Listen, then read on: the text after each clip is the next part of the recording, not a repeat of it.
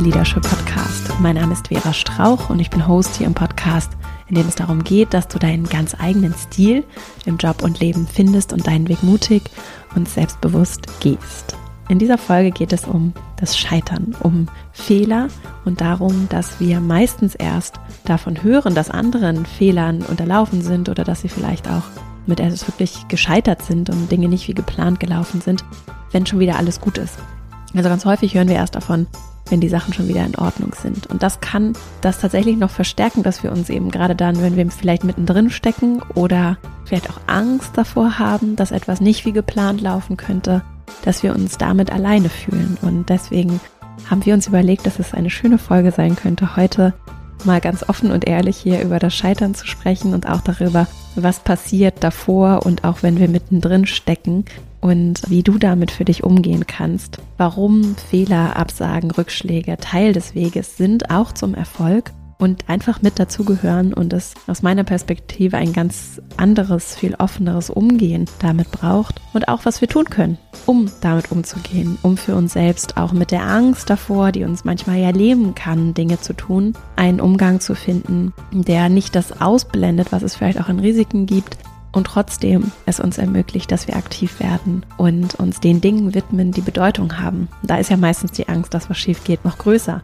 wichtiger, ne? es ist bedeutungsvoll für uns. Was das mit unserem Selbstvertrauen zu tun hat und wie wir uns darin selbst und auch andere bestärken können, was wir im Team auch machen können, um die Angst vom Scheitern zu reduzieren, um den Mut und die Freude daran zu entwickeln, Dinge auszuprobieren. Um all das geht es in dieser Folge. Es gibt wie immer konkrete Impulse. Heute habe ich fünf Stück für dich mitgebracht. Wenn dich diese Themen interessieren, noch ein kurzer Hinweis in eigener Sache, bevor es dann gleich losgeht. In der Female Leadership Academy arbeiten wir an genau diesen Themen, an dieser inneren Arbeit, die innere Haltung, die äußere Wirkung erzielt, die Stärke in uns, im Umgang mit uns, dieses nach innen blicken ist ganz zentral für starke Kommunikation, für starke Führung, für ein Miteinander das Verletzlichkeit zulässt und dabei aber nicht die Risiken oder die Ängste, Bedürfnisse und Teamdynamiken ausblendet. Und diesen Themen widmen wir uns unter anderem in der Female Leadership Academy, female-leadership-academy.de. Das Herzstück unserer Arbeit ist das Female Leadership Programm, ein sechswöchiger Kurs, der live stattfindet mit Peer-to-Peer-Coachings und auch Impulsen und konkreten Übungen, einem Workbook, einem Rundum-Paket, in dem wir zusammenarbeiten und du mit anderen Frauen zusammenarbeitest, um deine ganz eigene Führungsstärke zu entdecken, weiterzuentwickeln, mit ihr noch bewusster zu arbeiten. Wenn du Lust hast, mehr zu erfahren und auf dem Laufenden zu bleiben darüber, was bei uns so passiert, was für Veranstaltungen, Kurse, aber auch Impulse und Informationen wir zu teilen haben, dann komm einfach auf unseren E-Mail-Verteiler female-leadership-academy.de slash updates. Und jetzt freue ich mich sehr, mit dir diese Folge zum Thema Scheitern zu teilen und dann legen wir gleich mal los.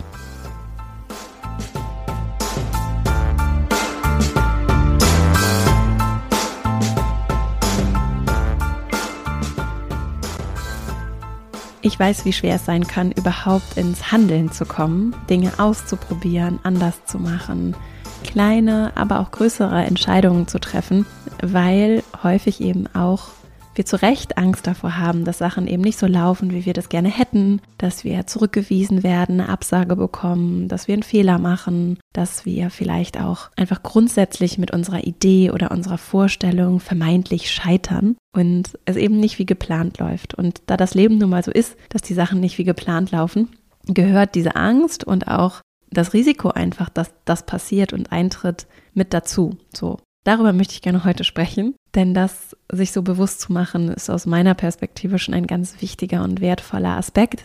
Der macht es natürlich nicht unbedingt leichter, dann ins kalte Wasser zu springen, kann aber schon gerade im achtsamen Umgang mit uns selbst hilfreich sein. Ich weiß ganz genau, worüber ich spreche.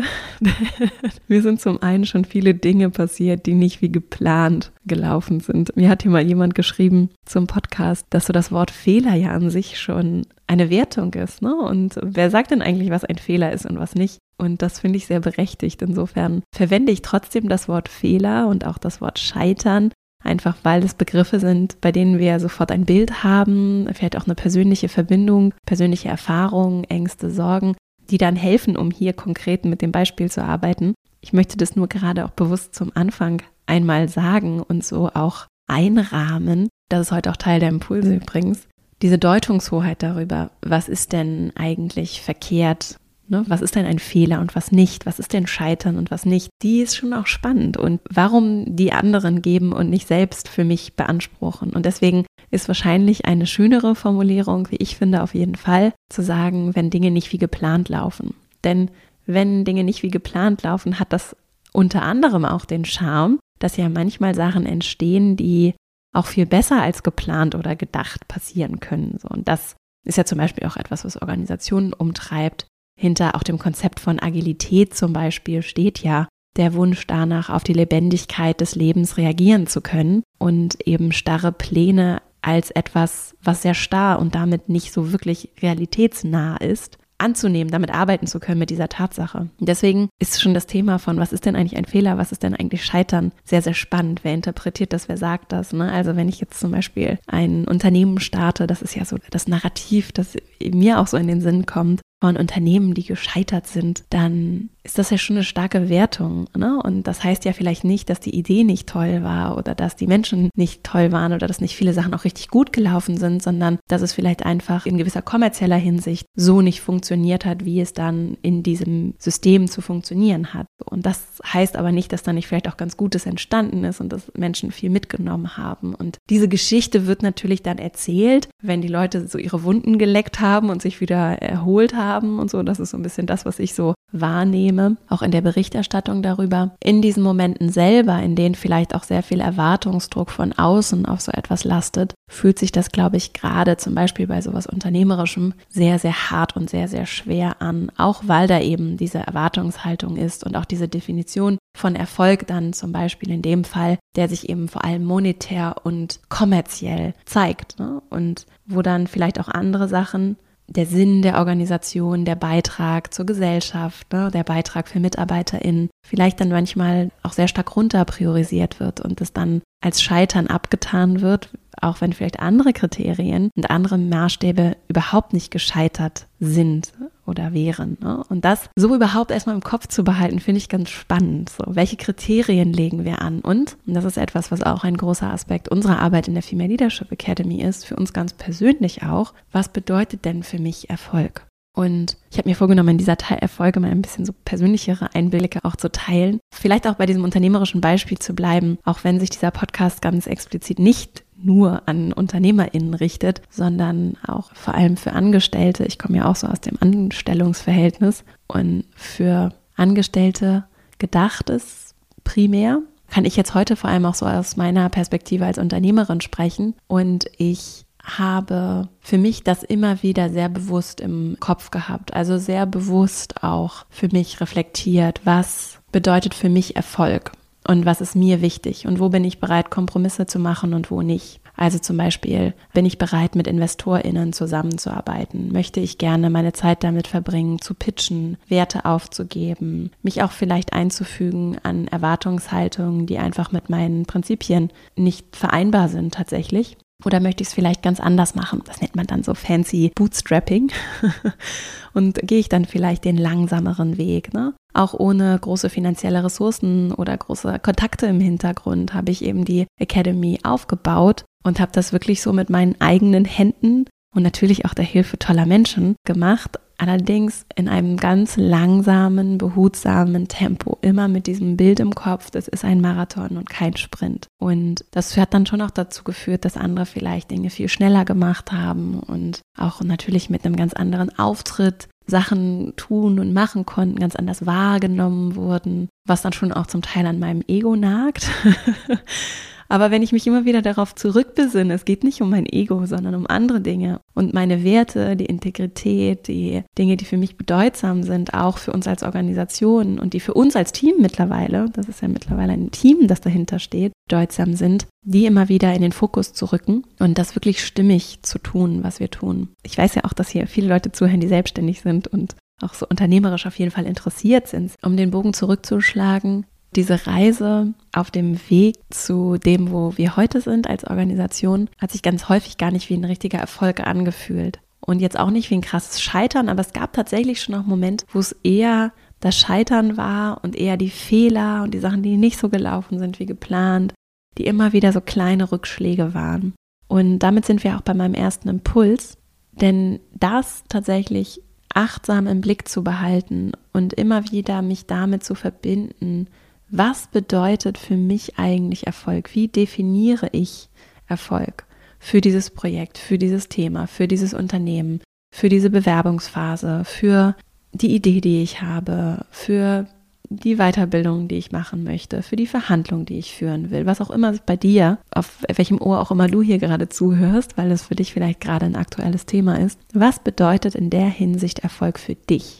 Nicht für deine Eltern, deine Freundinnen, deine KollegInnen, irgendwelche anderen Menschen, sondern für dich. Die Öffentlichkeit, das kann auch so ein Thema sein, was sagen andere Menschen darüber, sondern einfach für dich. Und das ist was, was auch niemand wissen muss, sondern das kann etwas sein, womit du dich immer wieder verbinden kannst. So arbeiten wir deswegen übrigens auch in der Female Leadership Academy mit den Teilnehmerinnen, weil das auch für Karriere und Erfolg super wichtig ist aus meiner Perspektive. Ich finde alles super, was für dich Erfolg bedeutet. So, ich möchte nur sagen, explizit finde ich es auch stark und toll, wenn Menschen Lust haben, diese Karriereleiter zu erklimmen und Dinge zu tun und zu gestalten und in die Hand zu nehmen. Nur dieses unreflektierte, nenne ich es mal, höher, schneller, weiter, die Leiter hochklettern, diese Leiter, die auch nie endet, ne? das kann einfach auch persönlich sehr aufreibend, ermüdend sein auf Dauer und etwas, was persönlich sehr wenig bedeutsam ist, ne? sondern wo es sich sehr um die Erwartungshaltung von außen dreht. Und wenn ich aber sehr klar bin, warum möchte ich vielleicht den nächsten Schritt auf dieser Leiter machen? Wozu? Warum passt das? Was bedeutet für mich Erfolg und was dann aber auch nicht? Was würden andere vielleicht als Misserfolg interpretieren, was für mich aber vielleicht eigentlich gar kein Misserfolg ist? Je klarer ich daran bin, umso einfacher kann es auch werden, mit vermeintlichen Fehlern, Misserfolgen, Scheitersituationen umgehen zu können. Also diese Klarheit darüber, was bedeutet für mich Erfolg. Und bei mir zum Beispiel war das sehr hilfreich in meiner unternehmerischen Arbeit, aber zum Beispiel auch jetzt mit der Manuskriptabgabe, weil ich mich da, ich erinnere mich sehr gut daran, das Schwerste an diesem Buchprozess und ich habe über ein Jahr daran intensiv gearbeitet, ganz intensiv dann sechs, sieben Monate geschrieben. Und das Schwerste war für mich, diese Texte abzugeben und zu sagen, okay, jetzt wird es gesetzt und dann gibt es vielleicht noch kleine Korrekturschleifen, aber dann ist es eigentlich so fertig. Ne? Und dann kann ich daran nichts mehr erstmal ändern. Und da ist so eine ganz krasse Angst auch entstanden, oder eine Angst, die einfach da war, ist mir da nochmal bewusst geworden. Und um dann mit dieser Angst arbeiten zu können, zu reflektieren, zu verstehen, sie auch auszuhalten und anzunehmen, als ja einen wichtigen Schutzmechanismus und aber zu sagen, okay, ey, jetzt heute nehme ich diese Folge auf und an dem Tag davor hatte ich ein Gespräch mit einer Podcasthörerin, die zu mir meinte, sie sagt sich den Satz, feel the feel and do it anyway, also fühle das Gefühl und tu es trotzdem und dass sie das irgendwie begleiten würde und dass das so stark ist. Und das wollte ich hier nochmal teilen. Das passt hier gerade ganz gut, weil es so gut beschreibt, was eben auch starke innere Arbeit bedeutet. Das heißt nicht, dass ich nicht fühle, sondern dass ich mit meinen Gefühlen einen Umgang lerne. Und das kann ja manchmal sehr, sehr unbequem werden. In meinem Buch geht es auch unter anderem sehr viel um Gefühle. Das zu fühlen, den Schmerz, die Angst, die Wut, vielleicht auch nur Sorge, Verletzlichkeit so zu fühlen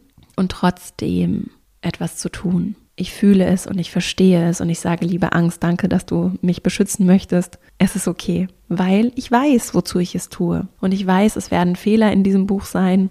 Ich habe schon welche gefunden. es wird irgendwas nicht richtig geschrieben sein oder irgendwo wird ein Satzzeichen nicht richtig gesetzt sein oder das passiert und das ist okay. Ich mache es ja nicht dafür, dass es alles perfekt formuliert ist, sondern ich mache es, weil es um was anderes geht und mir hat das sehr geholfen, sehr klar darin zu sein. Es hilft mir bei allem, was mir bedeutsam ist und wo ich dann eben Angst habe, auch Fehler zu machen, zu scheitern, zu wissen, wozu tue ich das und wozu auch nicht. Und wenn ich dann merke, dass was, was mir eigentlich nicht so viel bedeutet, sich aber so in den Vordergrund schiebt innerlich, kann ich damit umgehen. Das war mein erster Impuls. Mein zweiter Impuls knüpft daran an, besser zu verstehen, was mich bewegt, was mich zurückhält, was es genau ist. Und das hatte eben häufig viel mit Angst zu tun. Und das kann ich auch tun, also dieses Erforschen dessen, was mich innerlich bewegt, kann ich auch tun, wenn ich zum Beispiel in einer Situation stecke. Also wenn du jetzt gerade vielleicht den Eindruck hast, es ist irgendwas hm, passiert, was du als Scheitern empfindest. Ne? Du hast vielleicht eine Absage bekommen auf eine Bewerbung oder du hast jemanden um Hilfe gebeten und die Person hat Nein gesagt oder du hast über etwas verhandelt und gehst da raus und hast nicht das erreicht, was du dir eigentlich gewünscht hättest. Oder du bist vielleicht mit einer unternehmerischen Tätigkeit oder mit einem Projekt oder einer Idee nicht so vorangekommen, wie du es dir gewünscht hättest. Und wenn du in dem Moment bist, wir waren ja gerade bei dem Thema, was definierst du eigentlich als Erfolg? Das kann dann ein Ansatz sein, um damit zu gucken, war das jetzt wirklich kein Erfolg oder hast du vielleicht auch Interessen vertreten? Hast du was gelernt? Hast du was mitgenommen? Kommen wir gleich nochmal ausführlicher zu. Und in dem Moment selber bei diesem, erstmal bei diesem Gefühl zu bleiben und reinzuspüren, das ist besonders unangenehm, wenn es sich eben nicht gut anfühlt. Und ich kenne dann so Mechanismen. Was ich dann mache, ist zum Beispiel, ich prokrastiniere, ich lenke mich ab. Ich habe dann so Strategien entwickelt, um dem auszuweichen.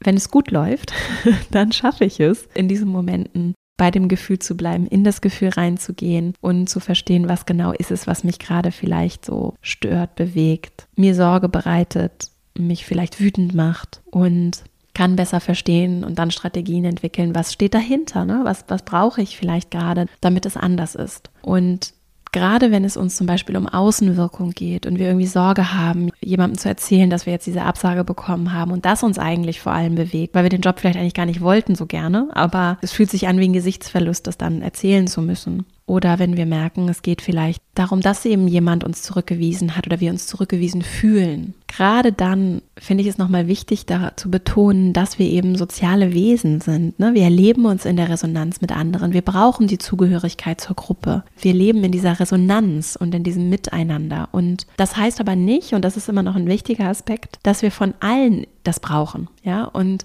deswegen, gerade wenn du dich zurückgewiesen oder vielleicht auch ein bisschen einsam damit fühlst, gibt es mit Sicherheit Menschen in deinem Umfeld, mit denen du das teilen kannst und die dir diese Resonanz und dieses Auffangen auch geben können und bei denen du dich gehört und gesehen fühlen kannst und bei denen du vielleicht auch über deine Wut oder deine Enttäuschung, deine Sorgen, deine Ängste sprechen kannst. Und das ist dann vielleicht nicht genau die Person oder das sind dann vielleicht andere Personen, als dir so im ersten Moment in den Sinn kommen würden. Aber ganz gezielt diese Personen zu haben, dieses Umfeld zu haben, so Schutzräume zu haben, in denen du dich, gerade wenn es dir mal nicht so gut geht, aufgehoben fühlst. Die Freundin, die du kurz anrufen kannst oder der Person, die du eine kurze Nachricht schicken kannst, reicht ja manchmal auch. Die dir dann kurz antwortet und ein paar gute Worte schickt, jemand, der zuhört. Das kann auch in einem Coaching zum Beispiel sein, ne? oder Menschen, die mit dir dann eben auch beruflich vielleicht Themen durchgehen und bearbeiten. Also sich diese Resonanzräume bewusst zu suchen und in diese Reflexion zu gehen, alleine und manchmal oder in Ergänzung dazu auch mit anderen, kann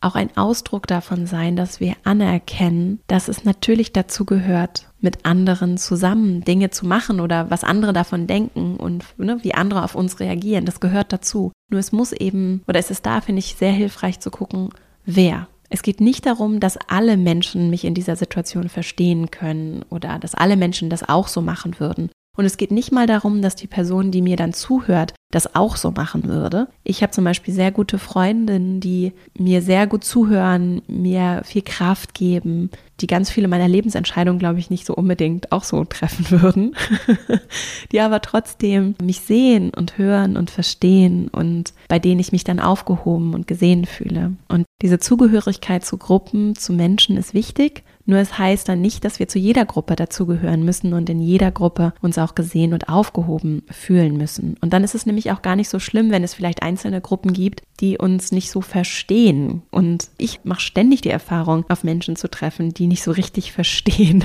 wer ich bin und was ich denke und tue und alleine meine Berufsbeschreibung schon nicht so richtig verstehen einfach. Und dann ist das auch okay. Und manchmal ist es ja auch so, also ich habe die Erfahrung gemacht, dass auch Menschen sich natürlich auch da verändern und einige haben vielleicht Dinge vor zwei Jahren nicht verstanden, die sie heute verstehen und das ist okay. Und so ist es eben auch mit dem Blick auf Scheitern und Fehler. Du siehst vielleicht Dinge, wenn du das wirklich für dich reflektierst und tiefer reingehst, nicht als Fehler. Andere würden das vielleicht trotzdem weiterhin als Fehler und Scheitern interpretieren und das ist auch okay. Und Sachen, die dir vielleicht zum Beispiel auch keine Angst machen, machen vielleicht anderen Angst und auch das ist okay.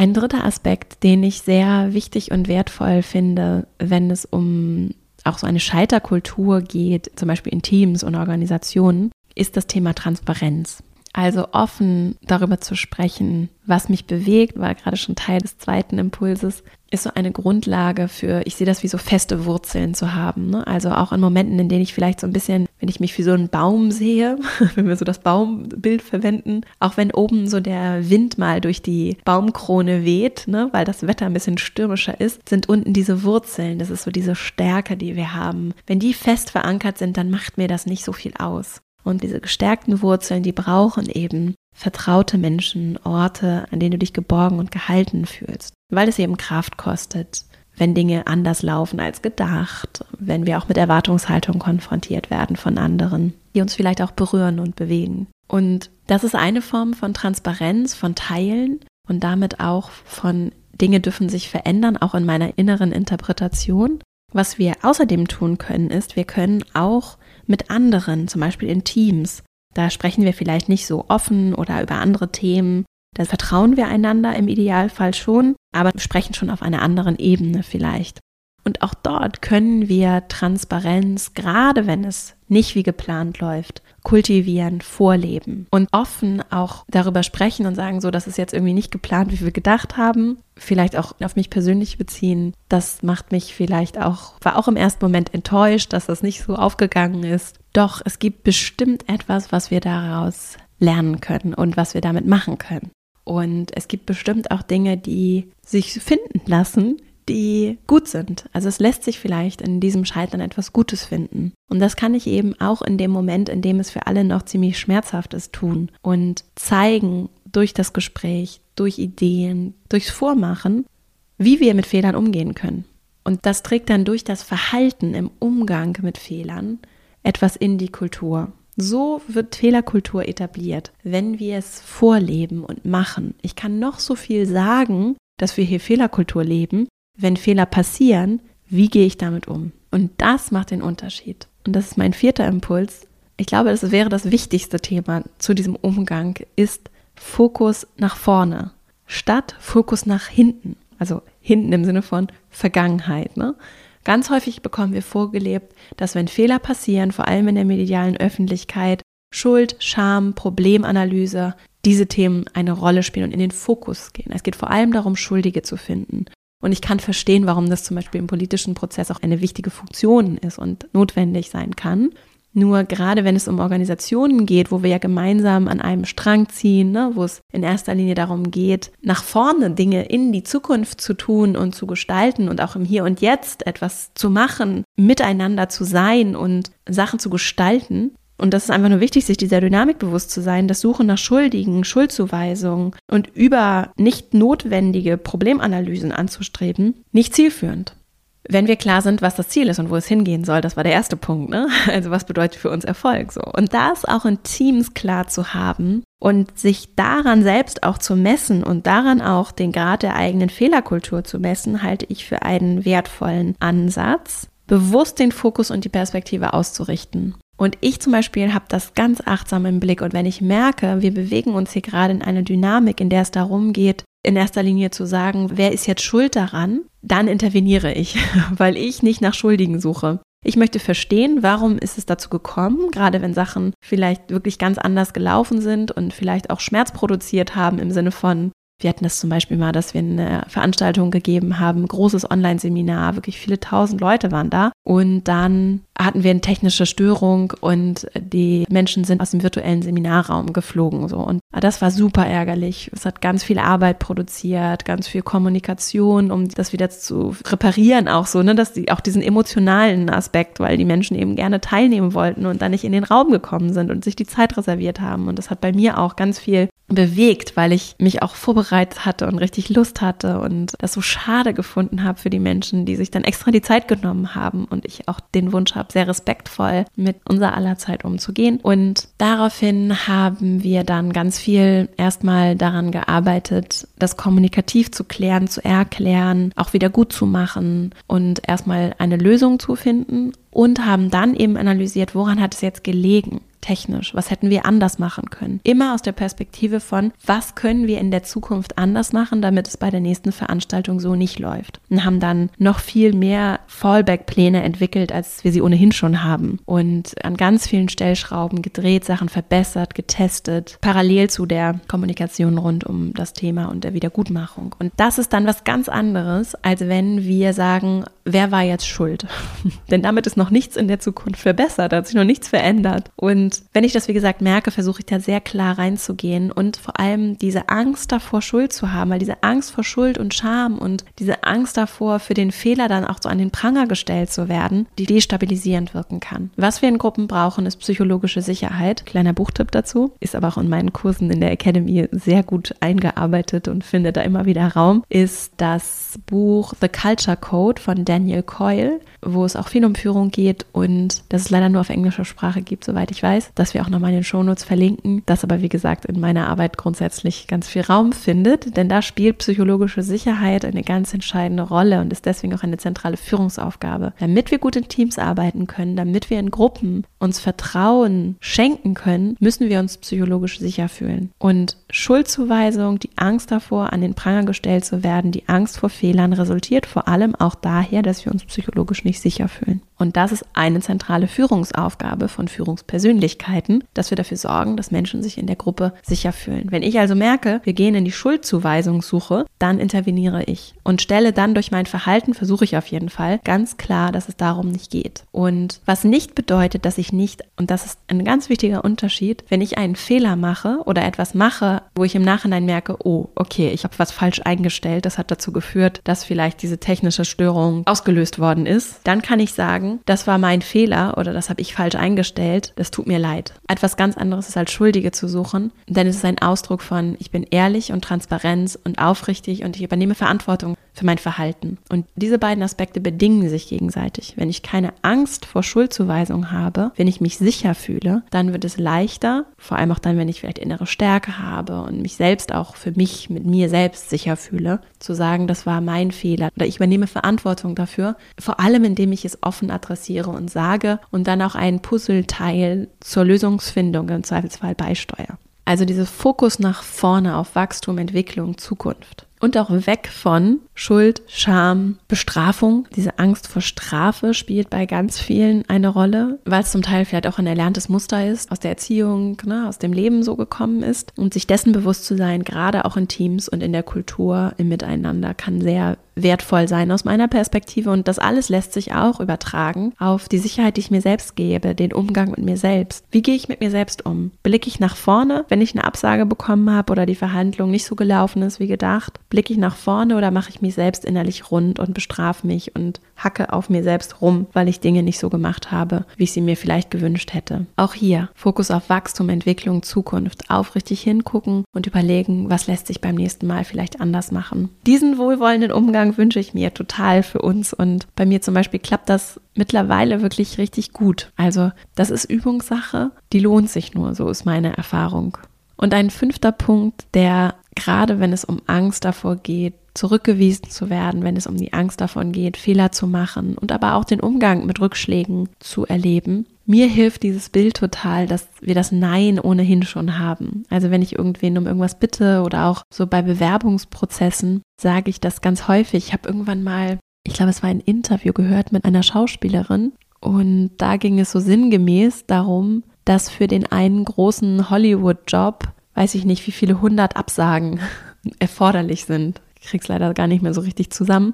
Aber dieses Bild ist sehr hängen geblieben. Also, was wir dann häufig sehen, sind die Menschen, die dann irgendwie bei SchauspielerInnen, ne, die dann diese großen Jobs machen und diese große Zusage haben. Wir wissen aber nicht, wie viele Neins und Absagen diese Menschen im Hintergrund schon kassiert haben. Um mir das bewusst zu machen, wenn ich um etwas bitte, wenn ich Verhandlungen führe, wenn ich eine Idee verfolge. Das, was wir häufig im Außen anderer Menschen sehen, das, was du hier zum Beispiel auch jetzt siehst, wenn du diesen Podcast hörst, ne? Es ist immer nur ein Ausschnitt aus dem, was so den ganzen lieben langen Tag passiert. Und das Nein haben wir ohnehin schon. Wenn ich nicht frage, habe ich das Nein. Nein ist erstmal der Default. Und dann ist es natürlich hart, das Nein schwarz auf weiß zu lesen, gerade wenn mir das vielleicht wichtig war und ich das gerne wollte. Es gehört nur irgendwie dazu. Und wenn ich es als ein, es gehört dazu und es passiert allen. Ne? Und wir alle gehen mit diesem Risiko durchs Leben und es ist eben nicht alles so umsetzbar, auf dem direkten Wege so umsetzbar, wie wir uns das vielleicht wünschen. Dann wird es leichter oder kann es leichter werden. Ich gehe nochmal durch die fünf Impulse für dich, die ich heute mitgebracht habe und fasse ganz kurz zusammen. Erstens, für den Umgang mit Scheitern, Misserfolg, Fehlern, Absagen, kann es sehr hilfreich sein, Klarheit darüber zu haben, was bedeutet für mich Erfolg. Und ist das vielleicht gar kein Misserfolg, sondern diese Absage ist ein Baustein im Gesamtbild. Und diese Absagen gehören dazu, damit ich das verwirklichen kann, was ich gerne möchte. Oder damit ich das lernen kann, was ich lernen möchte. Und auch dieser Fehler gehört vielleicht dazu. Und ja, wir dürfen anerkennen und auch ruhig transparent machen, dass das schmerzhaft ist. Und das ist der zweite Impuls. Es ist eben schmerzhaft, gerade wenn wir soziale Bewertung fürchten, ne, weil wir zu Gruppen gehören wollen. Und wir können das annehmen für uns und uns darin auch nicht verkehrt fühlen, denn es ist etwas ganz Menschliches, das nicht gut zu finden, ja, und Angst davor zu haben oder es in dem Moment als schmerzhaft zu empfinden, auch die Sorge zu haben, irgendwie alleine zu sein oder von anderen belächelt zu werden oder äh, dass andere enttäuscht sind. Diese soziale Interaktion ist wichtig und gehört zu uns. Und deswegen können wir gerade das nutzen und uns vertraute Menschen suchen, gerade in den Momenten, in denen es schwer ist. Auch klar zu sortieren im eigenen Umfeld, bei wem bekomme ich vielleicht diese Geborgenheit, bei wem kann ich mich vertrauensvoll öffnen. Wo finde ich diese Menschen? Wie kann ich daran arbeiten, dass ich diese Beziehungen habe? Und das braucht nicht zehn Beziehungen zu sein, sondern eine vertraute Person, zwei vertraute Personen, bei denen ich mich melden kann, um eben auch dann, wenn es mal nicht alles rund läuft, einen Ort zu haben, an dem ich offen sprechen kann. Übrigens bei uns im Kurs, das habe ich vorhin gar nicht gesagt, wir arbeiten ja auch mit so einem Peer-to-Peer-Coaching-Modell im Female Leadership-Programm. Aus genau dem Grund unter anderem, ne? weil es da einen Ort gibt aus Menschen, die wollen nur dein Bestes. Das sind keine Freundinnen, das sind aber auch keine Kolleginnen, sondern das sind einfach Menschen, die gemeinsam mit einer klaren Intention zusammenkommen und auch noch gemeinsam an ihrer inneren Stärke, Führungsstärke arbeiten und sehr reflektiert kommunizieren. Und das ist schon was ganz Besonderes, solche Orte zu haben und sie sich selbst aufzubauen, beziehungsweise sie dann gemeinsam mit uns zum Beispiel im Kurs aufzubauen. Der dritte Punkt, Transparenz kann sehr helfen. Gerade wenn es so Momente sind, wo wir am liebsten Sachen verstecken wollen, eben zum Beispiel auch im Team offen über Dinge zu sprechen. Und das kann ich auch sehr behutsam machen. Ich muss nicht gleich mein ganzes Innenleben auf den Tisch leben, muss ich sowieso nicht, sondern kann aber vielleicht sehr selektiv mal ausprobieren, wie ist es, wenn ich Sachen, auch Sorgen vielleicht offen adressiere und sie ernst nehme und mit anderen Sachen teile. Denn das kann natürlich auch in Umfeldern, die jetzt vielleicht nicht so super eng und vertraut sind, sehr hilfreich sein, um Verbindungen zu schaffen und gemeinsam auch Lösungen zu entwickeln und vielleicht auch abzuwägen über Risiko oder gemeinsam Strategien zu entwickeln. Wie können wir dann da mit dem Fehler umgehen? Und das bringt mich zum vierten Punkt. Fokus auf Wachstum, Entwicklung, Zukunft. Wenn wir merken, dass wir in Schuld und Scham und Bestrafungsproblemen, Überanalysen verfallen, dann können wir das bewusst beenden und den Fokus auf das Lösungsorientierte richten. Was brauchen wir, um in der Zukunft Dinge vielleicht anders zu machen, so dass sie eben auf den von uns klar definierten Erfolg oder diesen Weg auf jeden Fall einzahlen und dazu beitragen. Dafür sorgen, dass uns dieses Thema so vielleicht nicht wieder passiert oder dass wir vielleicht Sachen sogar noch viel besser machen können, weil wir jetzt andere Informationen haben. Und das letzte, das Nein haben wir ohnehin schon.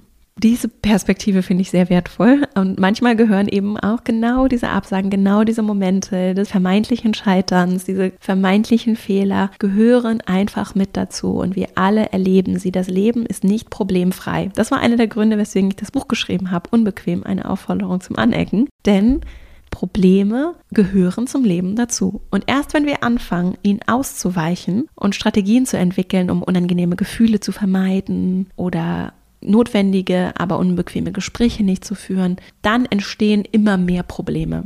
Das habe ich auch bei Scott Peck gelesen, der das Buch Der wunderbare Weg geschrieben hat.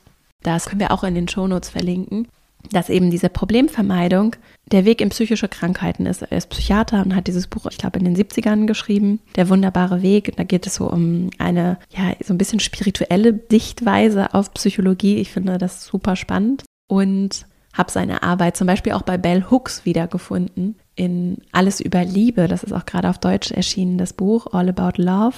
Das passt jetzt nicht so super zu dem Thema, aber ist trotzdem auch ein tolles Buch. Deswegen verlinken wir die beiden auch nochmal in den Show Notes. Also Scott Peck und Bell Hooks. Probleme gehören zum Leben dazu. Fehler, Scheitern, Sachen laufen nicht wie geplant. Es gehört dazu. Und wir können gemeinsam auch lernen, damit einen Umgang zu finden, der auf das einzahlt und uns dabei hilft und bestärkt, was wir uns wünschen, für uns persönlich und aber auch für uns gemeinsam, für uns als Gemeinschaften und Gesellschaft. Ich hoffe, dass diese Folge dir etwas geholfen hat, du für dich das eine oder andere mitnehmen kannst. Ich freue mich immer riesig über Bewertungen und Weiterempfehlungen des Podcasts. Das hilft damit, er gefunden wird, die Menschen erreichen kann, für die er gemacht ist. Insofern vielen Dank, wenn du im Podcast auch eine 5-Sterne-Bewertung dalässt, eine Bewertung schreibst. Das hilft sehr und auch wenn du den Podcast weiterleitest an Menschen, denen er vielleicht auch helfen kann. Zum Abschluss noch einen Kommentar, weil es hier ja auch heute indirekt um Verhandlungen ging. Wir haben auf unserer Website so einen eigenen Wissensbereich, wo wir auch kostenfrei Inhalte zur Verfügung stellen, die dir auch so ein bisschen Einblick darin geben, was wir so in der Academy machen. Wir geben da übrigens auch regelmäßig Online-Veranstaltungen, an denen du kostenfrei teilnehmen kannst, um uns und unsere Arbeit besser kennenzulernen und für dich konkrete Sachen mitzunehmen und dich in diesem Lernen- und Wachstumsprozess begleiten zu lassen. ganz konkret zum Thema Verhandlungen, schwierige Gespräche gibt es einen ausführlichen Beitrag auf der Seite und wir arbeiten auch daran, ein White Paper dazu zu veröffentlichen, dass du dir auch kostenfrei runterladen kannst. Da sind wir noch nicht ganz fertig zum Zeitpunkt, zu dem diese Podcast-Folge erscheint. Je nachdem, wann du sie jetzt hörst, kann es sehr gut sein, dass du schon fündig wirst. Der Beitrag ist auf jeden Fall auf der Website. Insofern lohnt es sich einfach mal auf female-leadership-academy.de vorbeizugucken. Und wenn du dich für unseren Update-Verteiler per E-Mail anmeldest, dann bleibst du eher auf dem Laufenden und dann würden wir dich auch spätestens in unseren monatlichen Input-Updates, wo du wirklich richtig viele Gedanken, Impulse, Themen zu verschiedenen Schwerpunkten von uns per E-Mail bekommst. Spätestens da würden wir dann auch nochmal Bescheid geben, sobald neue Sachen auch zum Thema Verhandlungen, schwierige Gespräche online sind. Und es lohnt sich zum Beispiel auch, wenn du Interesse hast, an der Academy teilzunehmen, mit deinem Arbeitgeber ins Gespräch zu gehen, denn das ist eine berufliche Weiterbildung und Unternehmen, Organisationen profitieren sehr davon, wenn du bei uns mit dabei bist und mitmachst. Das zeigt die Erfahrung wirklich ganz, ganz eindeutig. Insofern es ist ganz viel persönliche Entwicklung als Teil von Führungsstärke enthalten. Die gehört aber einfach für starke ArbeitnehmerInnen mit dazu. Und deswegen ist es ein ganz zentraler Aspekt von Führungskompetenzen und Führungsstärke und etwas, was sich direkt auch im beruflichen Umfeld auszahlt. Und deswegen lohnt es sich auf jeden Fall, mit deinem Arbeitgeber zu sprechen und dir, wenn du teilnimmst, die Kosten für diese berufliche Weiterbildung erstatten zu lassen. Und dafür kannst du natürlich auch unsere Verhandlungsmaterialien wunderbar nutzen. Und wenn du Fragen Themen hast, die dich beschäftigen rund um diesen Prozess, melde dich einfach bei uns per Telefon oder einfach per E-Mail und dann unterstützen wir dich super gerne. So, jetzt wünsche ich dir erstmal eine schöne Woche. Freue mich riesig, wenn wir uns hier nächste Woche wieder hören. Bis dahin und alles Liebe, deine Vera.